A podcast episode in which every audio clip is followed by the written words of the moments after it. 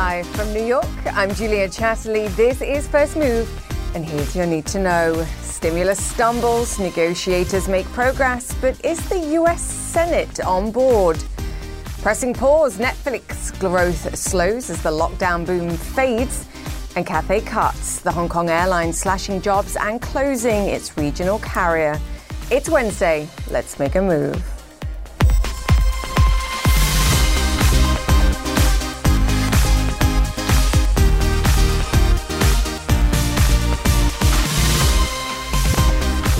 Welcome once again to First Move. Wonderful to be with you as always, and lots going on in the show today. We'll introduce you to the Common Pass app system that could finally get us travelling internationally again. Plus, former presidential candidate and stimulus superhero Andrew Yang will be here to talk Trumponomics, Bidenomics, and what kind of fix the U S economy needs. So it's a perfect day to summon the Yang gang as financial aid talks continue. U S futures relatively unchanged at this moment. We'll call it watchful.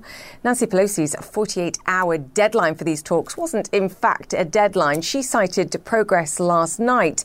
But I think the biggest roadblock seems to be the Senate Republicans, who are giving no indication of being willing to agree to a big financial aid package just two weeks before a presidential election when the Senate's up for grabs. We'll be discussing that very shortly. That said, firms that would benefit have been big gainers. Heavy machinery firm Caterpillar hitting all-time highs yesterday. Wow, look at that chart. Airlines have also rallied over the past few weeks too. The market's still baking in some form of stimulus help for these guys. The good news was already baked into the cake, I think, for Netflix investors. Shares are lower, as you can see, pre-market after weaker than expected subscription numbers in the third quarter. They had a record first half, remember. All the details on that coming up, because I want to take you to currency land. The Chinese yuan posting its biggest advance against the U S dollar in more than two years amid Chinese growth hopes. The pound jumping too versus the dollar on optimism that the U K and the E U can come to some form of trade agreement and avoid a hard Brexit. We've been there before. There's no end to global negotiations going on. It's clearly now time for action.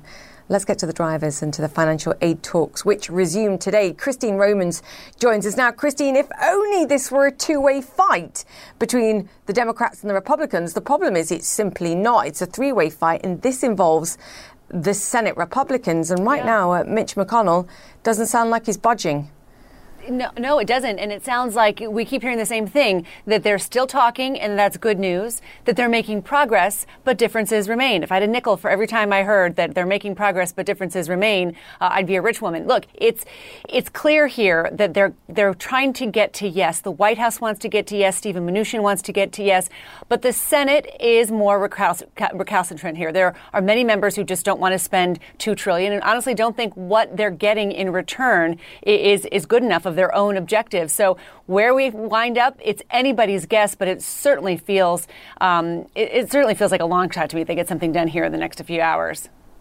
Yeah, it's a political calculation here for some of the Senate leadership. Do you want right. to agree to a big deal, annoy some of the fiscal conservatives here, but potentially align yourself with the president if you agree to this? Probability, Christine, that this gets agreed by the Senate before the presidential election? Does it even come on the floor of the Senate? I mean, and if it does, then it sort of forces these senators to say it's almost a litmus test, right, for their for the president of the United States and where they where they stand on that. Look, we I've been hearing more recently about concerns about deficit spending from some quarters of the Senate than I have in a long time. There weren't really many questions earlier in the crisis about spending borrowed money, and now you're starting to hear that again. And I wonder if they're hearing it on the campaign trail, if they're hearing it from home.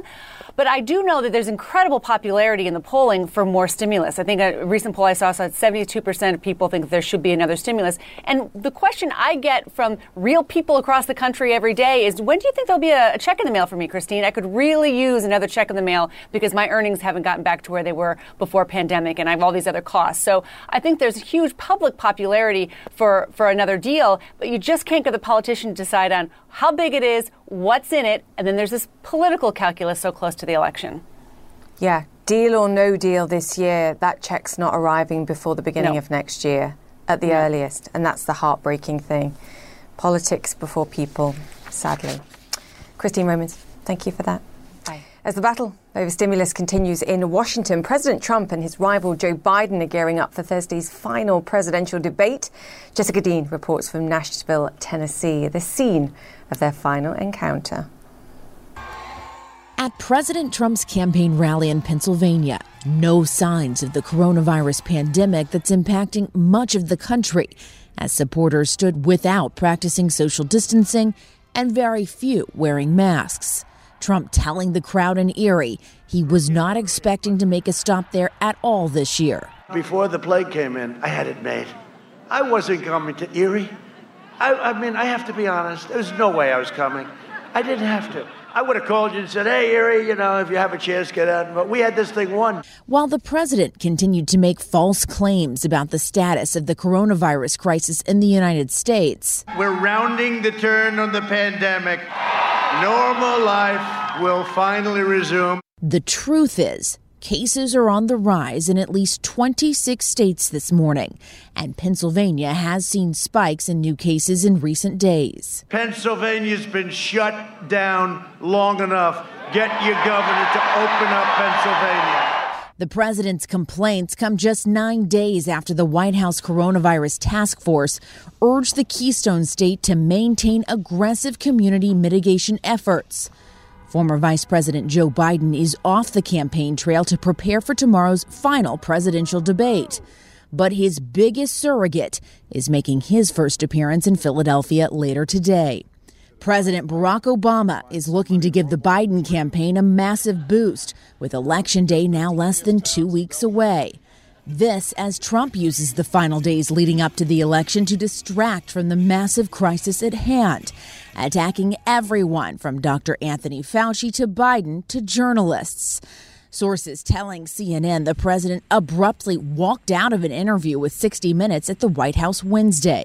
You have to watch what we do to sixty minutes. You'll get such a kick out of it. You're going to get a kick out of it.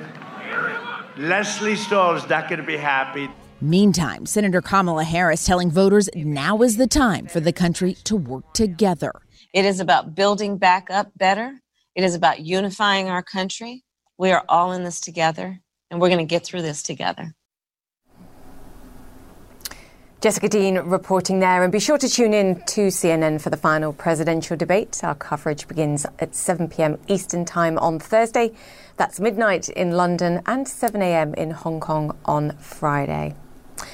OK, let's move on. It's a press pause for Netflix pandemic boom. The service reporting a slowdown in new subscribers for the third quarter, as well as lower than expected profits. Shares are down some four percent pre-market. Paul DeMonica joins us on this.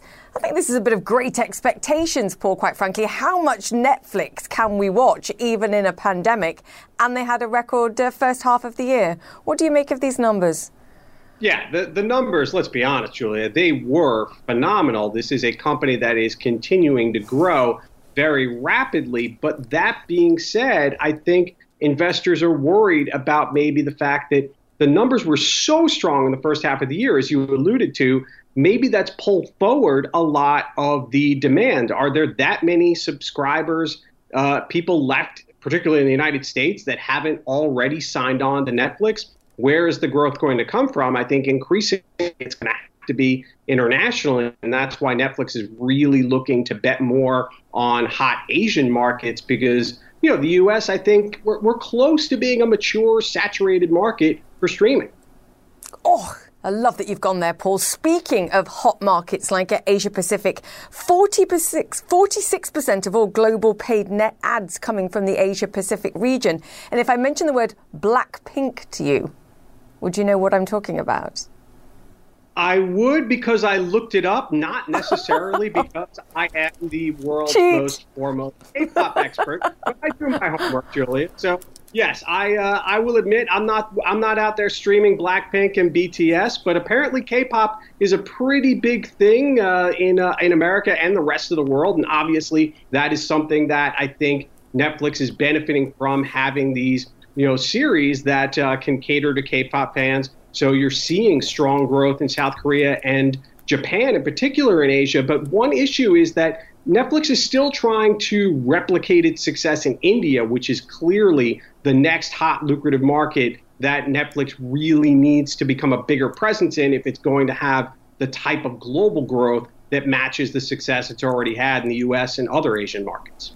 Wow, Netflix now has to take on Bollywood. How exciting. But they did say that the number of Netflix originals quarter on quarter next year will be higher than we've seen this year, despite some of the uh, the lockdowns and the shutdowns and the issues over production. So quite fascinating to see what they come up with. Paul DeMonica, thank you so much for that. And thank you for Googling K-pop stars.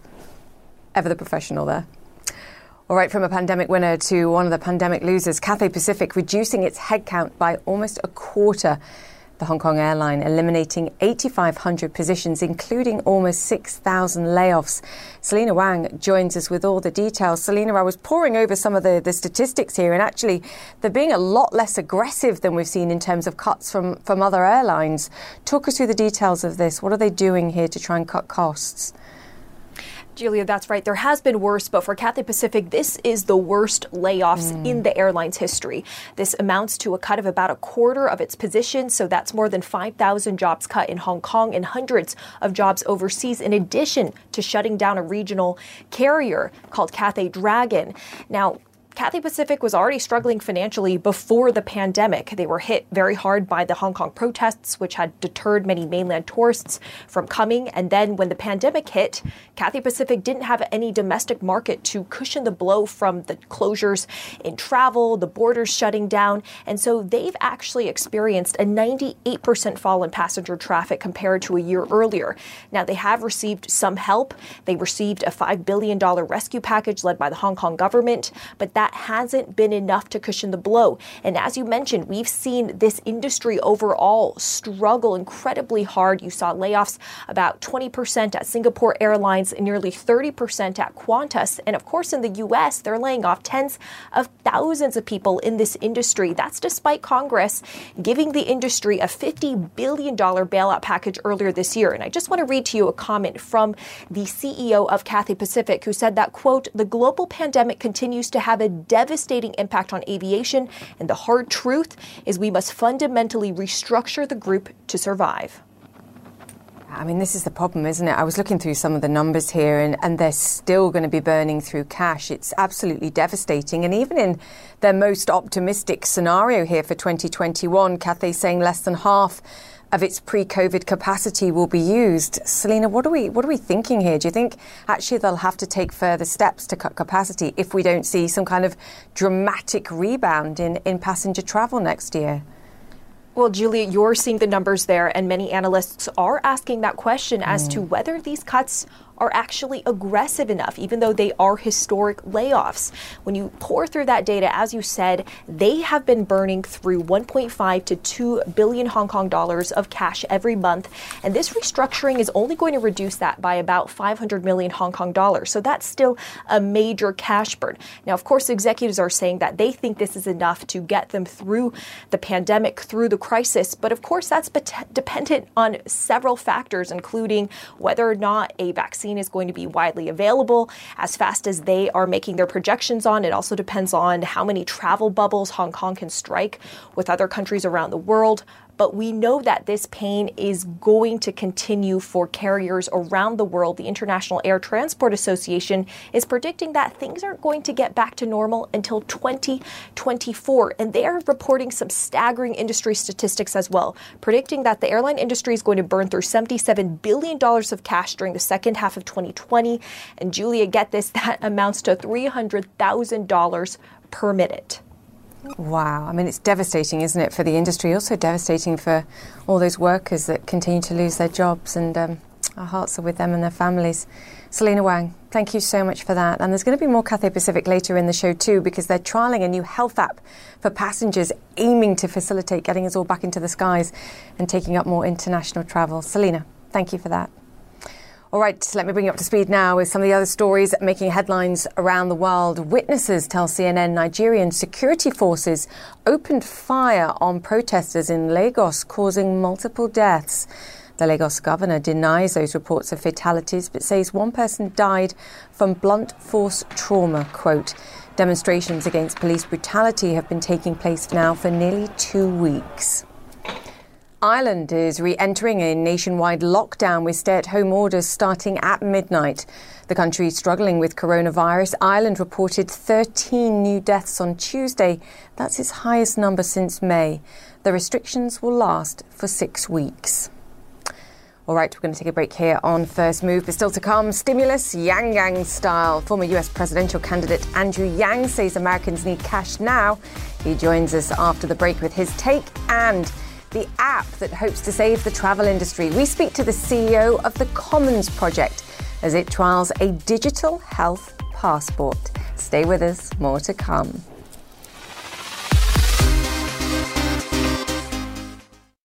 Welcome back to First Move, live from New York, where U S futures are relatively unchanged at this moment as we await fresh updates from the financial aid talks in Washington. forty-eight hours to get an agreement before Election Day, fast turning into another forty-eight hours. It sounds like a nineteen eighties movie sequel, if you remember that movie.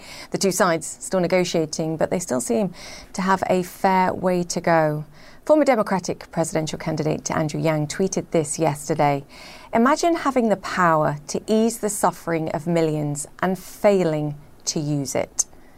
Hmm. So much is at stake in these talks for millions of struggling Americans. And Andrew Yang, who ran on the platform of giving Americans a basic income of one thousand dollars a month to help them navigate economic uncertainties, joins us now. Andrew, great to have you on the show. I have to say, I was one of the one hundred twenty-seven thousand people who liked that tweet.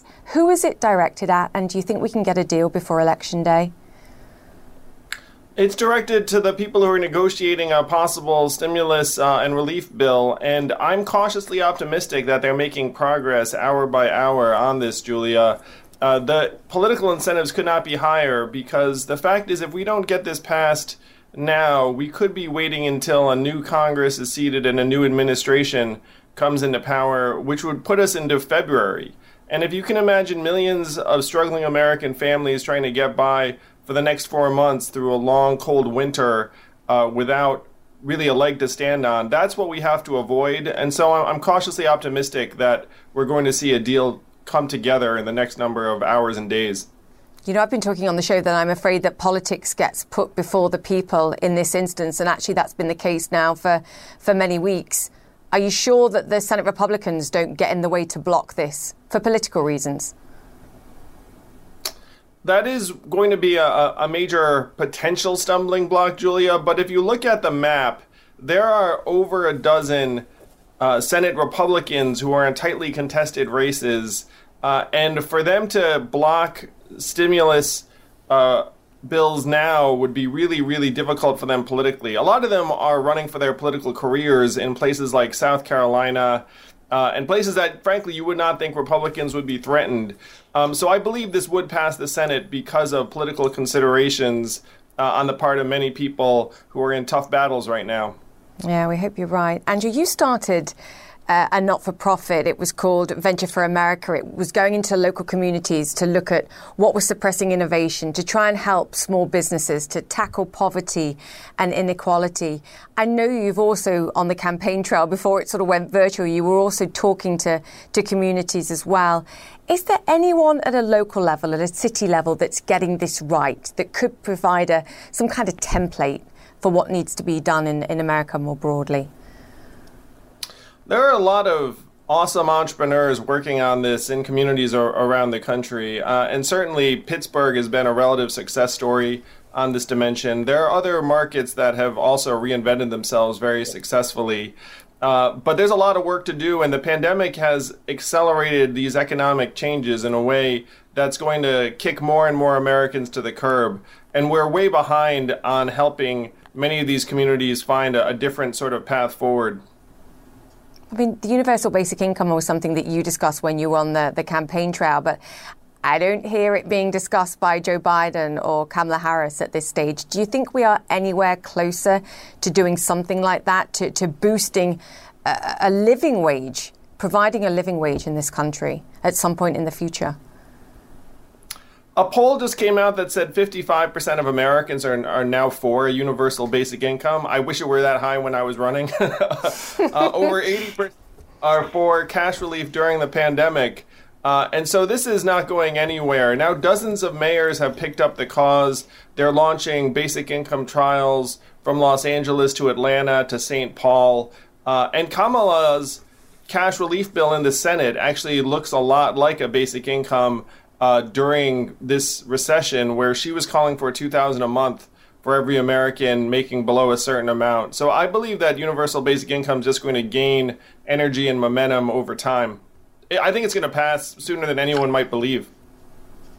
How long does it take, Andrew? And can the country afford it? Because there will be fiscal conservatives going, yeah, it sounds really utopic, but actually the country can't afford it financially. I guess your argument would be we can't afford to socially not to.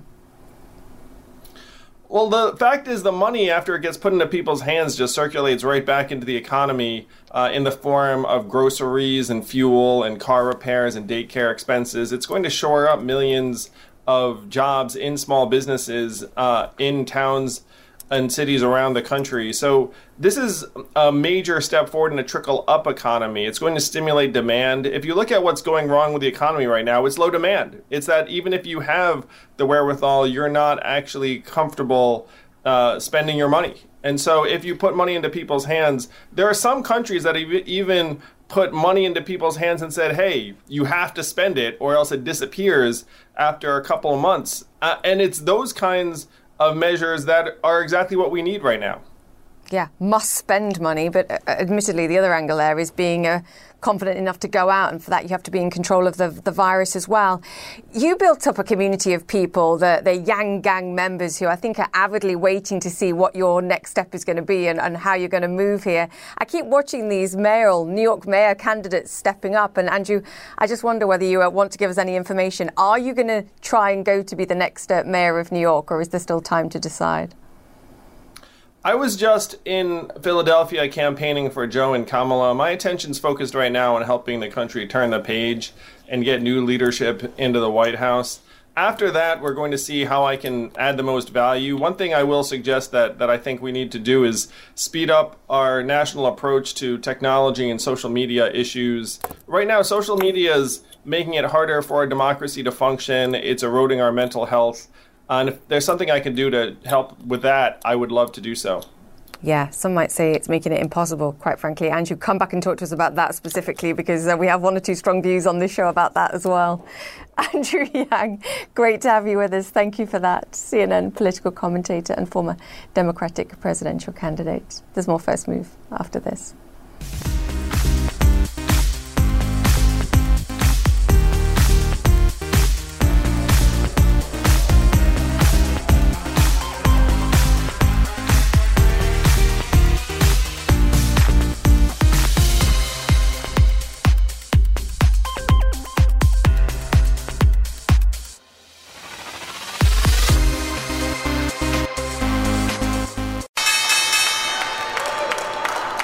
Virtual listing there at the New York Stock Exchange. Welcome back to First Move. And U S stocks are open for trade this Wednesday. Stimulus talks and high-profile earnings remain a big focus for investors today. We're opening pretty much unchanged. You can take a look at that. A bit of a spike higher there for the Nasdaq in very early trade. Telecom giant Verizon posting an earnings beat this morning. Sales came in a touch light, but this is the key. They raised their twenty twenty guidance. We are seeing companies being rewarded for giving guidance about the outlook. Meanwhile, Snap investors have a snap in their step this morning. Shares are soaring more than twenty percent after reporting a greater than expected fifty-two percent revenue rise and an eighteen percent jump in daily active users for the Snapchat app. And clearly, investors are liking it. All right, that's the open this morning. Let's move on, because U S restaurant owners say they desperately need more aid to make ends meet. Among them is Cameron Mitchell. Back in March, he had to close all thirty-seven of his restaurants, including this one, the Ocean Prime Beverly Hills. Mitchell went from washing dishes to running a food empire over the course of almost four decades. He has more than a dozen brands across a dozen U S states, including Ocean Club and The Barn. Cameron Mitchell is the founder and C E O of Cameron Mitchell Restaurants, and he joins us now. Cameron, fantastic to have you on the show. I have to say, when you have thirty-seven restaurants are shut down and going through a pandemic seems like a military operation to command. Talk us through um, how it's been and how you're doing now. Well, uh, it's a pleasure to be with you this morning, Julia, so thank you for having me on. You know, in my forty years in the restaurant business, this is the hard, most difficult uh, time I've ever uh, been a leader through and had to work through. So, uh, you know, that was devastating. In four days, we uh, went from, uh, uh, we had record sales in January and February, and we're doing well. And then in four days in March, from March fifteenth to March twentieth, we had shut down virtually all of our restaurants. And it was a difficult time for our people, in the uh, thousands of our employees and uh, families that work with us. So uh, we've been able to, you know, finally reopen in May and um, and work. And uh, but, you know, it's just a difficult year. And we've, you know, we're going to finish up the year down forty percent in sales. Uh, and that is uh, on, on the margins in the restaurant business. Uh, it's unpalatable. I mean, if your sales are down forty percent, how much of your staff have you managed to, to keep if you compare it to where you were in, in January, February of this year? Right. We had about forty-five hundred uh, people uh, before the pandemic, and today we're at about thirty-five hundred. So we still have one thousand jobs out there that we've not been able to bring back yet. And what about as the, the weather gets colder in clearly in various parts of the country? What kind of steps are you taking to uh, make provisions for that? Because that's going to be another huge challenge, never mind the, the rise in virus cases that we seem to be seeing across the country. Right. I think um, today I feel uh, as unsure about our business and our future as I did in March. Uh, it, we're, we're back almost to square one in that regard with uh, the closing of the patios. Uh, you know, we, we can heat some of them a little bit, but, you know, once the north gets down to forty, thirty, twenty degrees, it, it, outside dining is over, and it's going to be over here shortly. So uh, we're not looking forward to the winter, uh, to, you know, and I, I hope for the best as we go through. But when we have our dining rooms open at twenty-five percent capacity or forty percent capacity or fifty percent capacity, Uh, it just continues to make uh, it very, very challenging. Yeah, Cameron, you're painting a, a very bleak picture here. Can you survive without more financial help from the government? Uh, clearly, a great deal was made of the, the Paycheck Protection Scheme to try and support small businesses. Clearly, for many of them, money ran out and there's simply not been, been further provided. The hope is that they can right. come up with something. What are your right. expectations? We- We need Congress to act uh, and act now. Uh, you cannot, in, in Columbus where I live, you cannot open the paper without seeing a restaurant closure virtually every single day. Um, you know, what a, and it's a misnomer out there about small businesses. Yes, uh, uh, small businesses are, are challenged, but in our case, uh, in, in the full-service restaurant industry, whether you have thirty-six restaurants or six restaurants or one restaurant, Uh, the pain is the same, and, and the reality is without the P P P dollars that we got in May, we wouldn't have been able to reopen. We would not have been able to survive. So I thank Congress for that, but uh, now here we head into the winter, and again, rising uh, case counts, and will guests uh, uh, want to dine inside in our restaurants? Uh, still at least forty percent, fifty percent of America is still uh, afraid to go in restaurants, even though Uh, the safety and sanitation procedures that we have in our company. We just installed uh, a new uh, H V A C A C system that remo- removes almost ninety-nine point five percent of the pathogens out there in the air. So um, we're doing the best we can to make a safe environment for our guests. We work with the Cleveland Clinic uh, on our sanitation protocols. Uh, so um, We're just kind of hoping for the best, but without uh, additional stimulus and additional P P P dollars, uh, you know, I'm not sure our company will survive till next spring, uh, but I know for a fact that many, many, many other restaurateurs will not uh, survive. And if we want a real recovery in the United States um, and not uh, just a K recovery, Uh, then we need to get the stimulus out here for these businesses that need it to ensure, you know, not just us, but the hotel industry, the travel industry. Right. Uh, we've all been decimated, and, and we need that support. Yeah, it's not just one sector. You're, you're quite right. I mentioned at the beginning, and I did it for a purpose, that you know, you began washing dishes. You built this empire over four decades. If we take a step back from the immediate challenges and some of the perhaps structural challenges and the criticisms of the U S economy today and the inability for certain subsets of the population to rise and build build build businesses. Cameron, do you believe if you were starting out today, you could build what you've built in the same way uh, over the same time? Um, maybe. I mean, that is conjecture, I think, but uh Um, you know, to get started today, clearly, you know, over years, uh, uh, there'll be more restaurants after the, the many failures we have, but it, it, it's going to take time. And for us, in terms of the recovery, I mean, uh, we're saddled we, with additional millions of dollars worth of debt, and, and for us to grow out of this economy going forward uh, in, in the next year, years beyond, and actually create new jobs, is going to be very difficult, again, without additional financial support. So it's not just today, it's about our future. Yeah, so that's the message. Whichever government takes over next year, it's about providing the support needed to get people, whether they're starting a new business or continuing a new business, through this pandemic right. and beyond.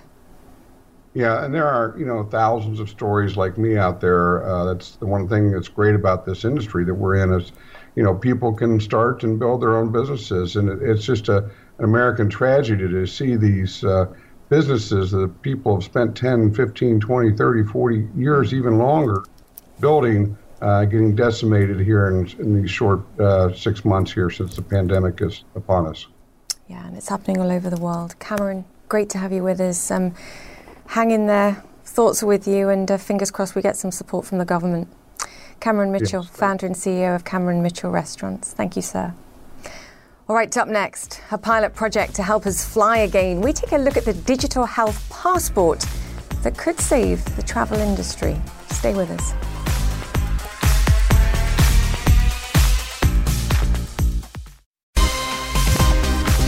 Welcome back to First Move. For the sake of the global economy, the airline industry and jobs, and for the simple joy of globetrotting, the world needs to get moving again, even as the pandemic goes on. And there might be an app for that. It's called Common Pass, and it'll be tested on transatlantic flight landing in Newark, New Jersey later today, as C N N's Anna Stewart explains. The world is a patchwork of travel restrictions. Closed borders, quarantines, pre-travel testing requirements, all of which keep changing. It's enough to put people off travel altogether, and that's damaging for the aviation sector, for tourism, for the whole global economy. However, one solution to travel could be a passport. Not this kind, but this, a digital health passport. The app has been developed by the Commons Project Foundation in partnership with the World Economic Forum. The concept is simple enough. A traveller checks the app to see what the COVID nineteen rules are at their destination. For example, it may require a P C R test twenty-four hours before travel. The app tells the traveller where they can get a government-approved COVID nineteen test and upload that test result to the app. If negative, the app generates a Q R code confirming the traveller's compliance, to be scanned by airline staff and border officials.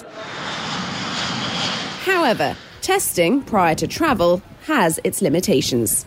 At that moment, that person was safe to fly or migrate or whatever whatever it is, because they were P C R negative, which is probably sort of, you know, meaningless if they were um, about to turn P C R positive five minutes after you did the test. Common Pass says screening minimises the risk and is already a requirement for entry into many countries. A trial of their app is underway for volunteer passengers flying with United Airlines and Cathay Pacific between London, New York, Hong Kong and Singapore. If it goes well, Common Pass hopes more airlines and airports will use it in the future. We've actually managed to convene over fifty countries that have come together um, through dialogue uh, that led up to Common Pass, most of the world's biggest airlines, most of the world's biggest airports.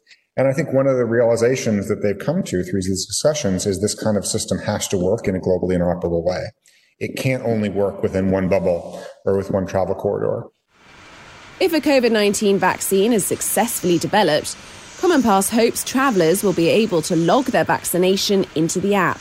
Yet there are concerns too little is known about vaccine efficacy.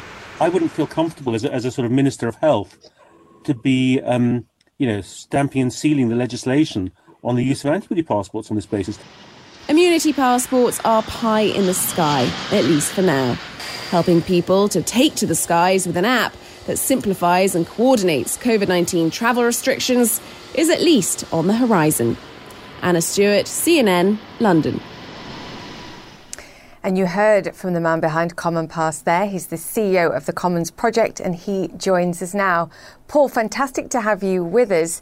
I mean, this sounds like a fantastic idea. You're effectively at a sort of easy-to-use collection point for COVID tests from nations all around the world. So you're cutting across language barriers, misunderstandings perhaps on COVID test results. It should be a great tool that people can use. We hope so. We're obviously the world has really shut down because of COVID, and we're hoping that we can contribute a little bit to helping reopen the world, and by bringing something that really is a global trust framework that allows countries uh, to begin to trust each other and allow travel to resume. You mentioned there in uh, Anna's report, fifty different countries have signed on to do this. Just give us a sense of time frame here to have this up and running. Obviously, we mentioned the trials are underway. There are trials underway uh, between Singapore and Hong Kong, between London and New York. We're going to be launching additional trials through November and December across six continents with many of the world's largest airlines. And we're anticipating broad Uh, global scale deployment beginning from January. So, as uh, Anna said as well, the vaccine is obviously going to play into this as well. As people start to get vaccinated, this information will also feed into this app so that people can say, hey, I don't need to do a COVID test. I've got a, a vaccine certificate too. Absolutely. Right now, there's an understandable focus on testing because it's what mm. we have as we wait for vaccines to arrive. And getting a test before departure, again on arrival, are, is a way of reducing the risk uh, for, of travelers who are coming into a country to to spread COVID. There are no risk-free solutions. There are no immunity. There's no such thing right now as immunity. Um, but ultimately, this is about risk reduction. It's about giving countries the confidence to know that someone actually did get a test before they got on the airplane. And that's intended to give countries the confidence to begin to open up, whether they're through some of the travel bubbles that are now being opened up or through relaxation of some of the quarantine restrictions that are currently in place. Yeah, it's interesting because the quarantine is the big issue. I know a lot of people that say, look, I'd be confident enough to get into the skies now and, and trust being on a plane, but it's the two-week quarantine, perhaps either side, that's prohibitive now as far as travel is concerned. One of the other questions that I got when I was started to talk to people about this was, is this app going to be used to track people to make sure that they're following through on their quarantine? Absolutely not. That's not a part of what we're doing. Really what this is doing is just allowing people to get tested or eventually get vaccinated in one country, be able to use that information to demonstrate that they satisfy the requirements of the country they want to visit. The health data, whether about that test result or that vaccination, doesn't actually transfer. This is built so it protects the privacy of individuals' health data. So an individual makes their data available to the platform to, to document their compliance, but they don't actually have to convey their health information either to the airline or to the government of the country that they are visiting. And obviously Europe's really hot on this, and you're making sure that this all meets the G D P R uh, privacy rules, I'm sure. But again, I, I read an article in The Lancet that was saying there are ethics and ethical questions surrounding these digital passports, not only the risk of fraud.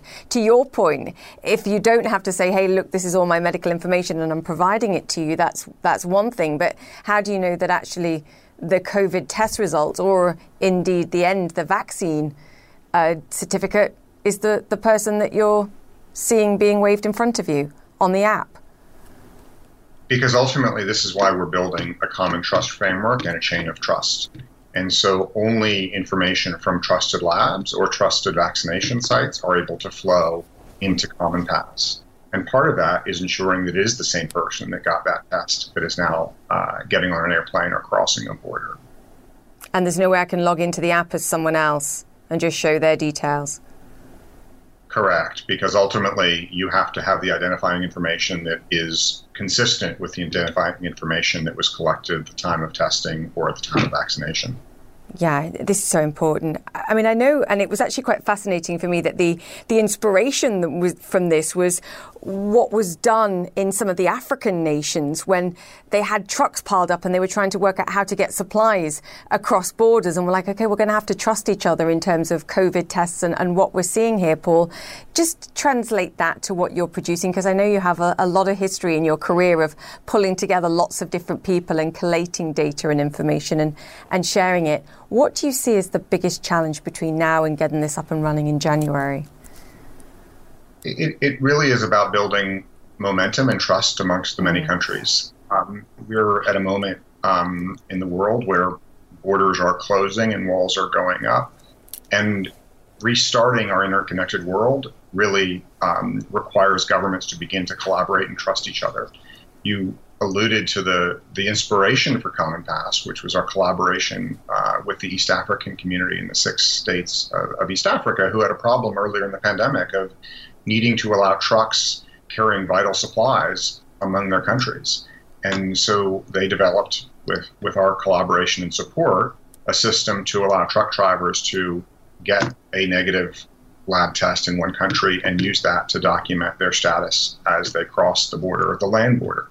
That was the inspiration. Obviously, we're now focused on uh, on air travel, um, but we're also in dialogue with some of the world's largest shipping companies um, who have who need uh, ships to move and seafarers to be able to come uh, go to and from uh, their ports of call. Yeah, it's fascinating, isn't it? Well, fingers crossed it works, because it would be um, something incredibly useful to have, and we all want to get back to the skies. Paul Meyer, C E O of the Commons Project, thank you so much, and to keep us updated with progress on the trials. After the break, COVID coupled with a tech revolution, how the world of work has changed and will change. That's coming next.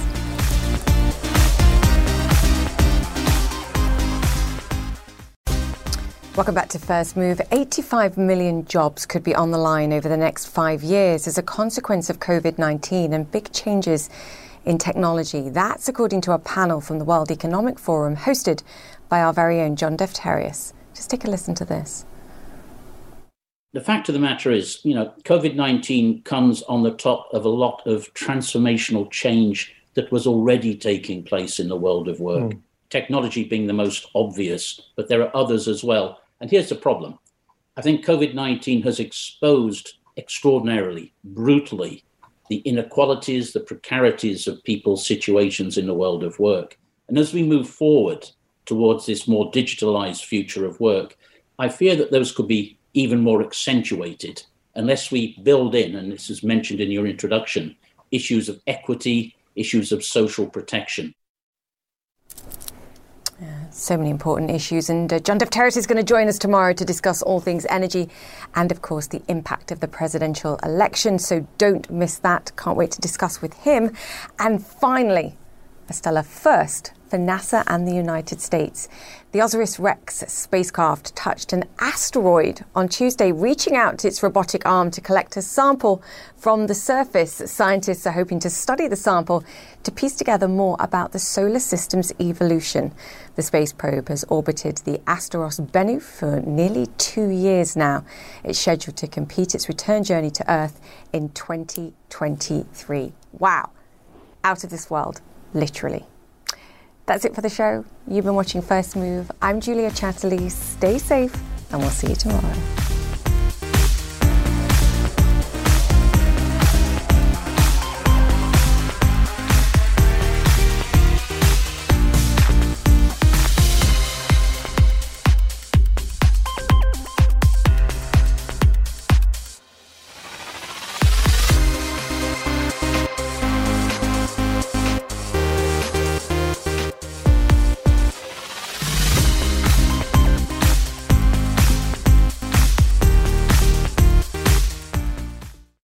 Quality sleep is essential, and that's why the Sleep Number Smart Bed is designed for your ever-evolving sleep needs. So you can choose what's right for you whenever you like. Need a bed that's firmer or softer on either side? Helps you sleep at a comfortable temperature. Quiets their snores. Sleep Number does that. Sleep better together. J D Power ranks Sleep Number number one in customer satisfaction with mattresses purchased in-store. And now, save fifty percent on Sleep Number limited edition smart beds for a limited time. For J D Power twenty twenty-three award information, visit j d power dot com slash awards. Only at Sleep Number stores or sleep number dot com. I'm Doctor Sanjay Gupta, host of the Chasing Life podcast. In honor of our tenth season, we want to hear from you. Leave us a message at four seven zero, three nine six, zero eight three two and tell us how you chase life. It could be used on an upcoming episode.